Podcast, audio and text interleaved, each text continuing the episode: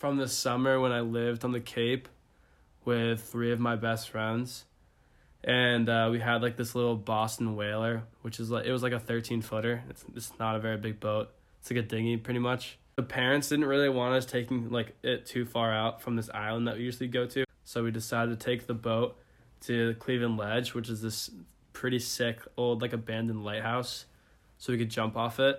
Things were going well, and when we were like probably ten minutes from the lighthouse, it got super super choppy, and uh, there's like a storm rolling in, so the waves are probably like I don't know, like two, three feet, and we are in like a 13 foot dinghy, and it was just crashing, and like water's coming over the side. And we were like laughing, but at the same time, we are all terrified that we are gonna sink this 13 foot dinghy in the middle of the ocean. And we were just all really excited that we made it there and didn't sink the boat. And then the water like calmed down too, so it was super still. And we jumped off the lighthouse, it was sick.